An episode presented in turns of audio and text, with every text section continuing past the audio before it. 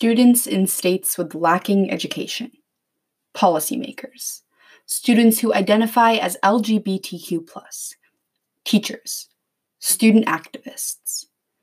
These are the type of people for which Education from an Equal was created, and these are the people to which the second season of Education from an Equal intends to introduce you to.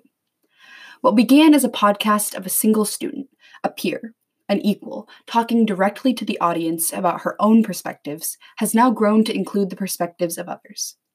It is crucial that I provide you with various different viewpoints, not just my own, detailing who health education impacts and who has the power to make change.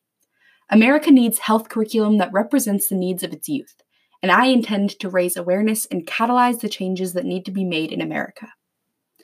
The first episode of the second season will be released on December 15th, featuring Erin Rhodes, a student from Texas, providing her perspective as a student in a conservative, religious state and explaining what shapes how she feels is necessary to reform sex ed nationwide. After her will be Andrea Salinas, a policymaker, then PJ Steinberg, an LGBTQ student, then Cameron Villagomez, a student activist, and finally, a fifth grade teacher from a local elementary school, all providing their unique perspectives, goals, and opinions regarding comprehensive, inclusive health curriculum. Follow at Education from an Equal podcast on Instagram to stay updated on the second season.